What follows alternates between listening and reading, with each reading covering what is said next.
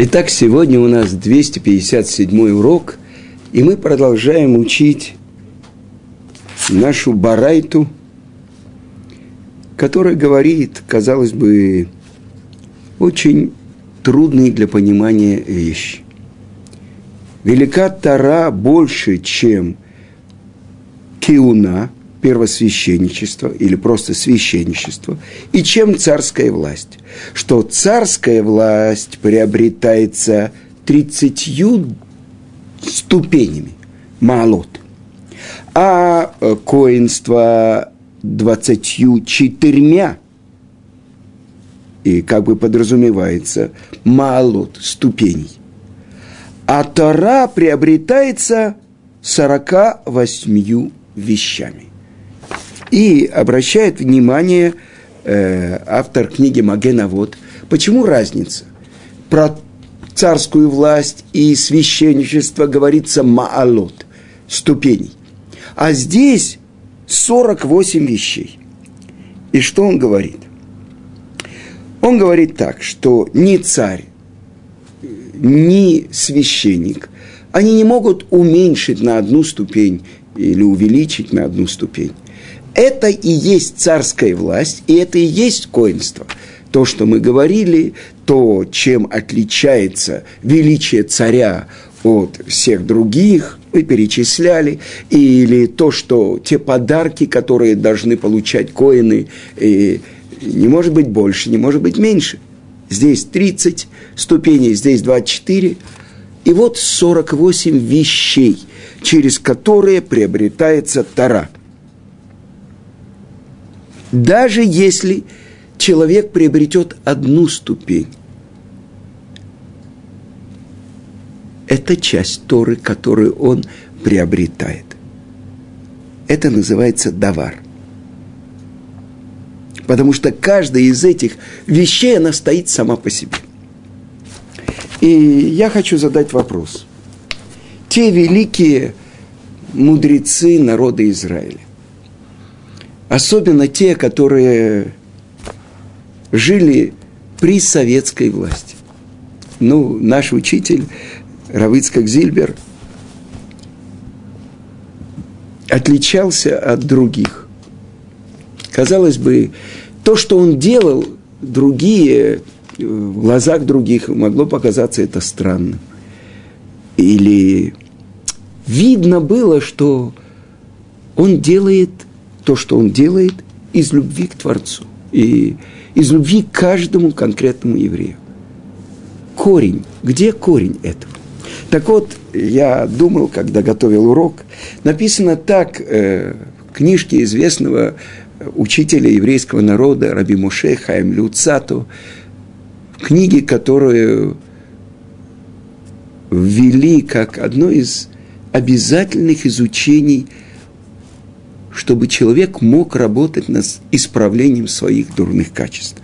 Это книжка Месилат Ешарим, тропинка идущих прямо с Творцом. И это прежде всего наши працы. Так вот, вся книга построил ее Раби Мушея Хаим Люцата на Барайте, которая приводится в трактате Аводазара, 20 лист. И вот что здесь написано. Говорил Раби Пинкас бен Ир – Тора приводит человека к тому, что он, это называется заирут к осторожности. То есть начало всего Тора. Осторожность, чтобы не нарушить. Осторожность приводит человека к зрезут, то есть к, как только представляется возможность, к стремительности. Тут же исполнять это осторожность, чтобы не нарушить запретительные заповеди, стремительность, чтобы как только возможно исполнить повелительные. Зрезут мивия лейдей никиют. Стремительность приводит человека к тому, что он очищается. Очищение приводит его к пришуту, отодвиганию, он отодвигается от даже возможности нарушить. И это то, что мы знаем из других источников. Помните, фарисеи и начетчики, то есть на самом деле обманщики. А кто это? Это Раби Акива и его друзья, Прушим. то есть те, которые отодвигаются даже от возможности греха, устражают для себя. Это называется пришут. Даже от разрешенного отодвигаются. Пришут мивияли идей тара. Это устражение приводит тому, что человек внутренне очищается. Не только внешне, внутренне. Это тагор, это чистота особенная. Тара приводит человека к хасидуту. Что такое хасидут? Это когда человек делает не по букве закона, а из любви к Творцу. И это, можно сказать, во многом то, что составляло стержень жизни нашего учителя.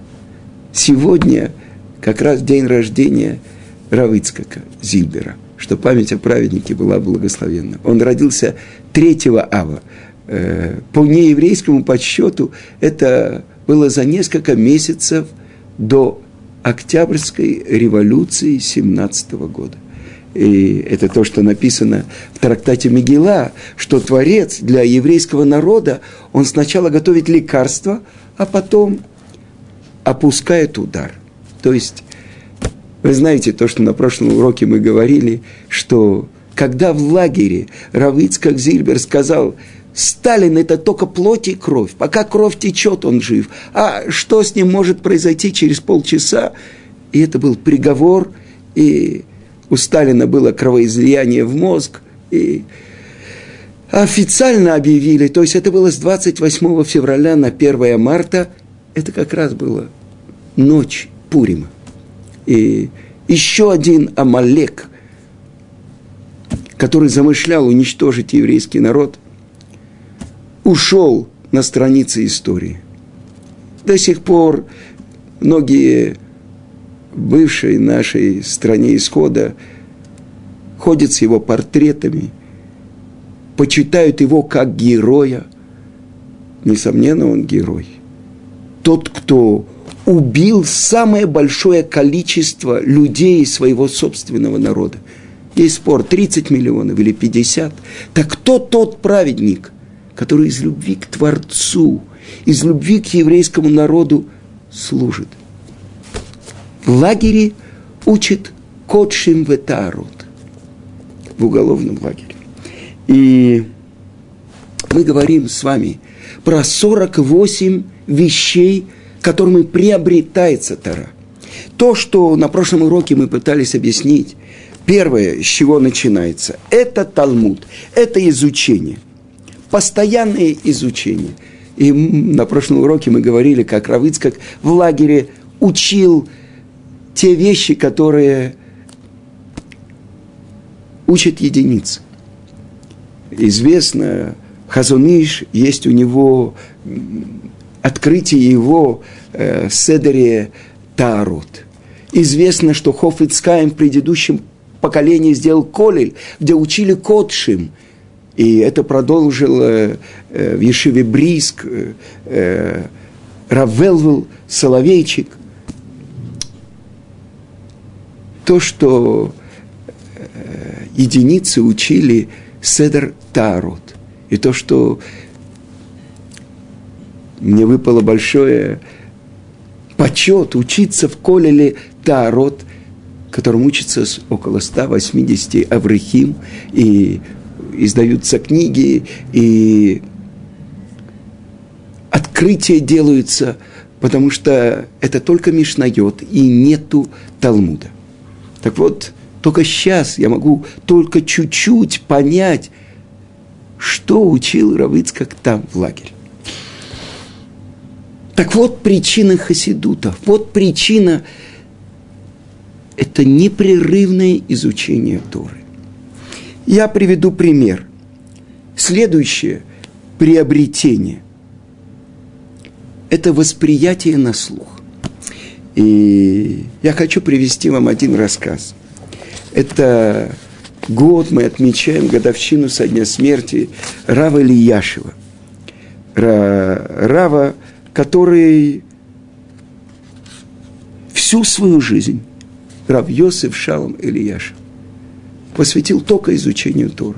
А когда он стал слишком известен, он сказал, это беда, с которой приходится мириться – когда шел поток людей, которые просили его совета, просили его благословения, э, очередь стояла, чтобы он был сандыком, чтобы э, на его руках э, обрезали младенца. И мне повезло тоже, что мой старший внук, он был у него на руках, когда ему делали обрезание.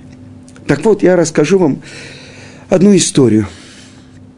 Обычно э, Рав Ильяшев, он изучал Талмуд, изучал Тору в Бейт-Мидраше.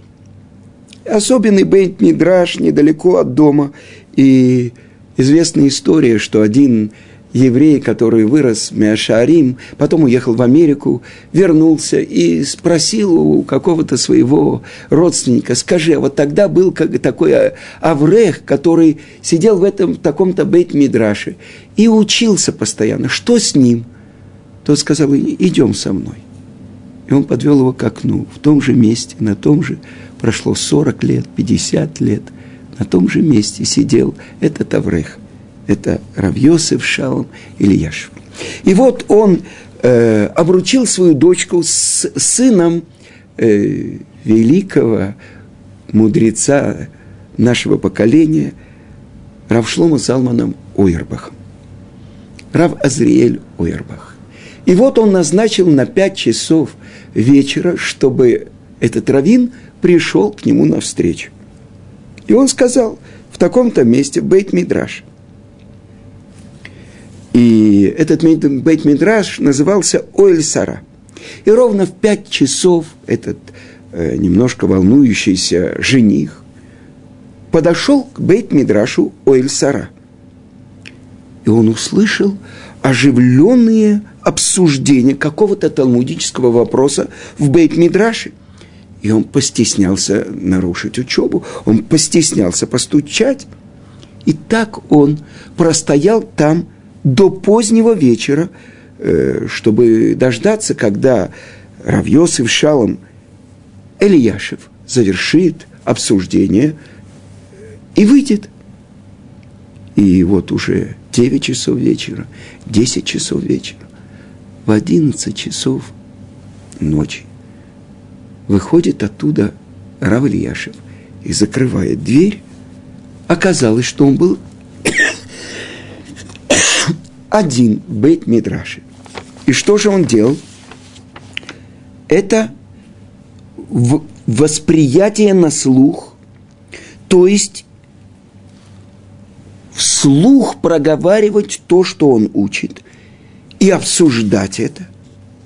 Когда Рав Ильяшев увидел э, Рав Ойербаха, он сказал, вы сын Рава Шлома Залмана? Рав Зирель робко ответил, да – ну почему же вы не вошли в назначенное время? Мы же договорились на пять. Юноша ответил, я услышал голоса внутри Бейт-Мидраша. Вероятно, вы с кем-то учились, и я не хотел прерывать вашу учебу. Эти голоса внутри Бейт-Мидраша принадлежали Рав Ильяшеву. Это его манера учебы. С интонацией четко произносить слова изучаемого текста – и это ввело в заблуждение жениха его дочери и будущего зятя. Так вот, следующая вещь – восприятие на слух и проговаривание вслух. То есть, когда человек слышит то, что он учит, ему трудно, труднее забыть слова Торы, которую он проговорил, которую он услышал, они как бы впитываются 248 органов тела. И я хочу привести э, то, что открыл Равицкак Зильбер в Талмуде. И вы знаете, он просчитывал все буквы э, Торы. Он знал каждое место – то, что Раши приводит из Мидраша или из Талмуда, он все точно проверял, где и что. Э, мне рассказывали, что его проверяли на иголку, знание того, что написано в Раши. И Это то, что он делал с теми, кто не знал ничего. Он каждый день давал урок по недельной главе. Говорили, что до урока он сидит в задумчивости. Его спросили, о чем Рав думает. Рав думает, что сказать. Нет, ответил Равыцкак. Я думаю, что не сказать. Только то, что могут воспринять те ученики, такие как я, которые только начинали делать первые шаги. Только сейчас, когда прошло 9 лет почти с его смерти, я осознаю, насколько могучей силой надо было обладать этому человеку, что вытащить одного, еще одного, не вытащить, а ввести в мир Творца. Целое поколение Бали Чува. Я один из них. 25 лет. Жить в одном городе с твоим равом. Каждый вопрос, каждая проблема, она решалась. И были такие проблемы, которые невозможно было решить. И Рав говорил, выкрутиться. И оно выкручивалось. Так я хочу вам сказать. Э, один мой э, другой внук от другой. Э, делали мы обрезание ему недалеко от квартиры Равыцкак. И вот вроде должно начаться обрезание, а Рава нету. И я побежал к нему домой. И в этот момент э, ему принесли магнитофон, где была запись того, что говорил Равштейнман по поводу объяснения Равыцкака, вот как раз на трактатке души. И слышно были слезы в голосе Равштеймана, величайшего мудреца нашего поколения. Он говорил, мы учили это место Талмуда и не понимали его, пока не приехал этот еврей из России и объяснил его нам. Я хочу процитировать это место. Почему первые мудрецы называются Софрим? Софер, ли спор, это подсчитать. Что они подсчитали все буквы в Торе. Равыцкак давал задание своим дочерям. Скажите, сколько букв Алиф в главе Берешит? А сколько букв Бет? Он знал точное количество, он математик.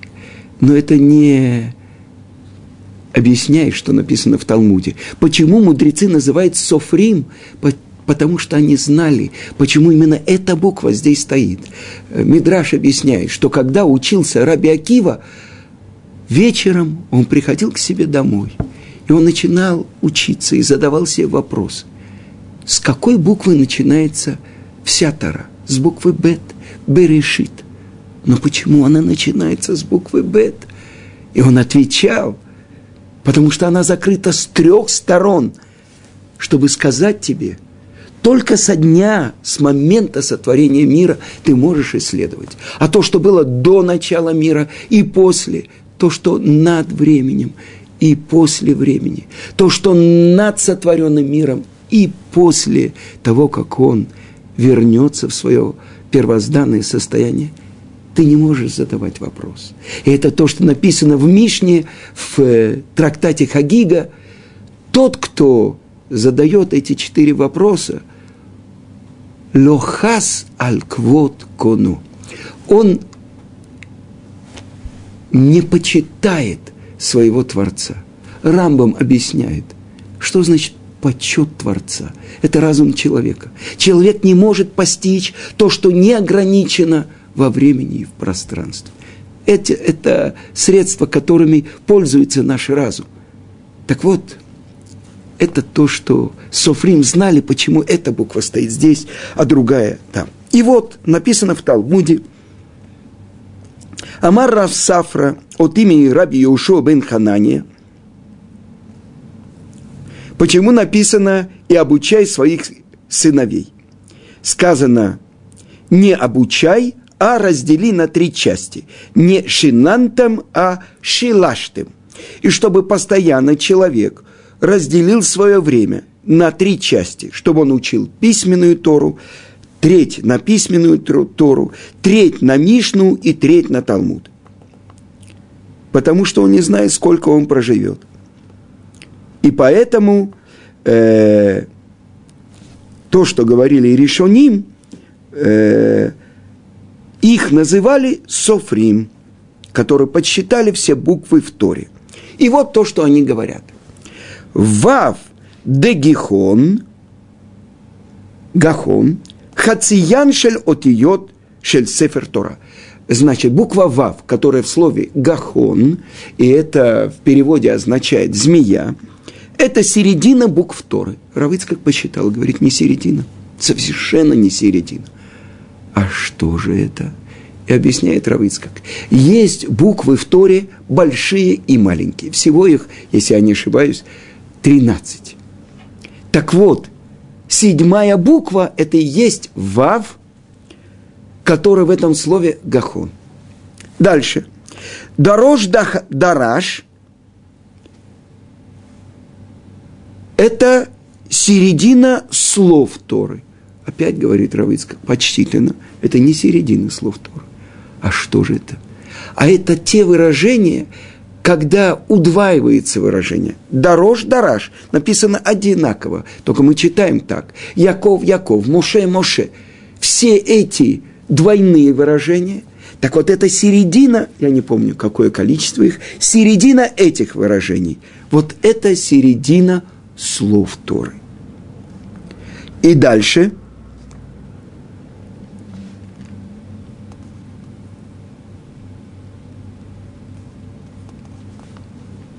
Э, и харсемену хазир мияр, э, это говорится о вепре, Айн, буква Айн, Миеар, это середина всех псал, э, строчек псалмов царя Давида. 150 псалмов – это середина строчек.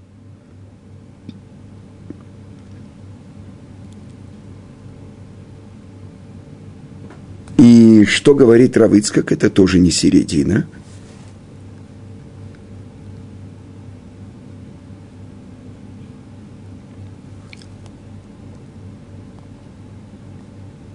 То есть середина букв всех Торы – Э, всех в псалмах, и тоже Равицкак находит свой ответ. Я сейчас не буду говорить, я не помню, какой ответ. Но тоже у него есть ответ. Так вот это открытие Равицкак. И великие в Торе. Именно человек, у которого Тара приводит его к действию – и когда его поступки гораздо больше его мудрости, его мудрость сохраняется. И я хочу вам показать еще одно место. Э, у меня э, как-то позвала меня дочка Равицка Казильбера, Рабанит Хава Куперман, и сказала, что у нее есть двойные экземпляры его Талмуда. И она хочет мне подарить один том. И прошло вроде семь лет уже после его смерти, и вдруг я получаю том Талмуда, который он привез из России по листикам. Но там есть э, исправление, где-то то, что написано, напечатано так, а должно быть написано по-другому. Известно, я знал только Гаон из Вильны исправлял то, что неправильно напечатано. И я увидел карандашом отмечено то, что говорил Равыцкак. Э, исправлял. Я подумал, что это значит, если прошло столько лет, и я получаю такой подарок. Значит, я должен учить этот Талмуд. И я договорился со своим сыном, и мы начали по 10-20 минут каждый день перед седером, перед тем, как начинался второй седер в Колеле, учить этот трактат. Этот трактат Кедушин. И у нас заняло это ровно полтора года – и мы завершили. И совсем недавно я устроил праздничную трапезу по поводу завершения Талмуда. И написано так в трактате Кедушин, что если отец и сын должны учить Тору, то чья обязанность раньше?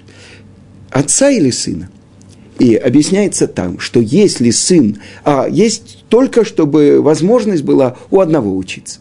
И сказано, если отец более сведущ, более постигает смысл Талмуда, то он раньше сына. А если нет, то сын раньше. А здесь особенная вещь была, потому что когда я делал халаку своему сыну, э, Равыцкак учил его первым буквам. И мы по поводу моего сына тоже советовались с Равыцкаком. Есть фотография, где во время обрезания волос Равыцкак учит его первым буквам. И когда делали обрезание моему сыну, Равыцкак его держал. А Равмуш Шапира был сандыком. А второй сын, я просил у Творца, чтобы мне послали еще сына. Для чего? Чтобы Равыцкак был сандыком. А Равмойша Шапира, мой раб израильский, Гавон Рамыш Шапира, он произносил благословение. Так вот, я подумал, есть одно место в Талмуде, я хочу вам его показать, как оно имеет отношение к тому, что делал наш учитель Равыцкак Зильбер. И написано так в Талмуде. О, э, задается вопрос. Сказал Раби Шмуэль Барнахмани, сказал Раби Йонатан, что написано у пророка Ишаяу? Кеата Авину, Кеаврам Ло Ядану, в Израиль Ло Икерену, Ата Ашем Авину Гоалейну Миулам Шемеха. Значит, что говорит пророк Ишаяу? Э, сказано так, что ты наш отец, потому что Авраама мы не знаем – и Израиль нас не узнал. Только ты, Творец, наш Отец, Избавитель, это твое имя навсегда. И написано в Талмуде. Латид лаво, будущие времена. Говорит Творец перед Авраамом. Твои сыновья согрешили передо мной. Отвечает Авраам. Всесильный мира, чтобы они были стерты осветив твое имя. То есть получили наказание, и этим они исправят. Говорит Творец, может быть, я обращусь к Якову, что у него было страданий, много страданий, пока он вырастил своих 12 сыновей и дочку Дину. Может быть, он найдет милосердие и оправдание для них. И говорит Якову, твои сыновья согрешили. И он отвечает, всесильный мира и маху от душа Шемеха, и они, получив наказание, исправят страдания. Говорит Творец, не в дедушках понимание и не в детях совет. Обращается он к Ицкаку и говорит, твои сыновья согрешили передо мной. Отвечает Ицкак, перед Творцом мира. Мои сыновья, а не твои сыновья, Творец – в тот час, когда они стояли у горы Синай и сказали перед тобой, что бы ты нам ни дал, мы готовы исполнять, а потом будем слушать. Как ты сказал про них? Бни Бехори, мой сын первенец Израиль. А сейчас ты говоришь, мои сыновья, а не твои сыновья. И еще, ну сколько грешит человек? Сколько дней жизни человека? Царь Давид сказал, дни жизни человека 70 лет, а в особенной доблести 80. 70 лет. Отними от этих 70 лет 20 лет, который человек не грешит. То есть он грешит, но по твоему суду он, ему не полагается наказание только с 20 лет. Значит, остается 50. Хорошо. Отними от этого 25, которые уходят на ночь, на сон – остается 25. Отними от этого 12 с половиной лет, во время которых человек молится, ест, э, ходит в туалет. Сколько осталось? 12 с половиной? Если ты принимаешь на себя всех, чтобы их оправдать, хорошо. А если нет, половина на тебя, а половина на меня. А если ты хочешь, то все я могу взять на себя, потому что я отдал свою душу, как бы пошел на самопожертвование, когда мой отец Авраам взял, чтобы по твоему повелению привести меня в жертву во время десятого испытания Акида. И тогда все евреи громко произнесли «Ты наш отец!» Сказал им Ицкак, «До того, как вы прославляете меня, прославляйте Творца». И показал им на небо. Тут же все обратили свои глаза к небу и сказали, «Ты, Творец, наш Отец, Ты, Избавитель, это вечное имя Твое». И объясняет Гаон Равмыш Шапира. Ицкак Авину требуют оправдания для еврейского народа по суду, по букве закона.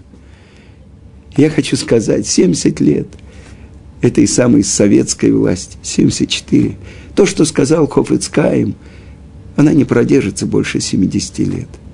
Так вот, то, что я неоднократно слышал от Равицка Казильбера – что если бы ангелов с неба спустили и поместили их в Советский Союз, и чтобы они пережили и революцию, и гражданскую войну, и все эти чистки, и 37-й год, и если бы поставили их рядом с этими евреями, которые пережили всю эту советскую власть, то ангелы бы выглядели гораздо хуже.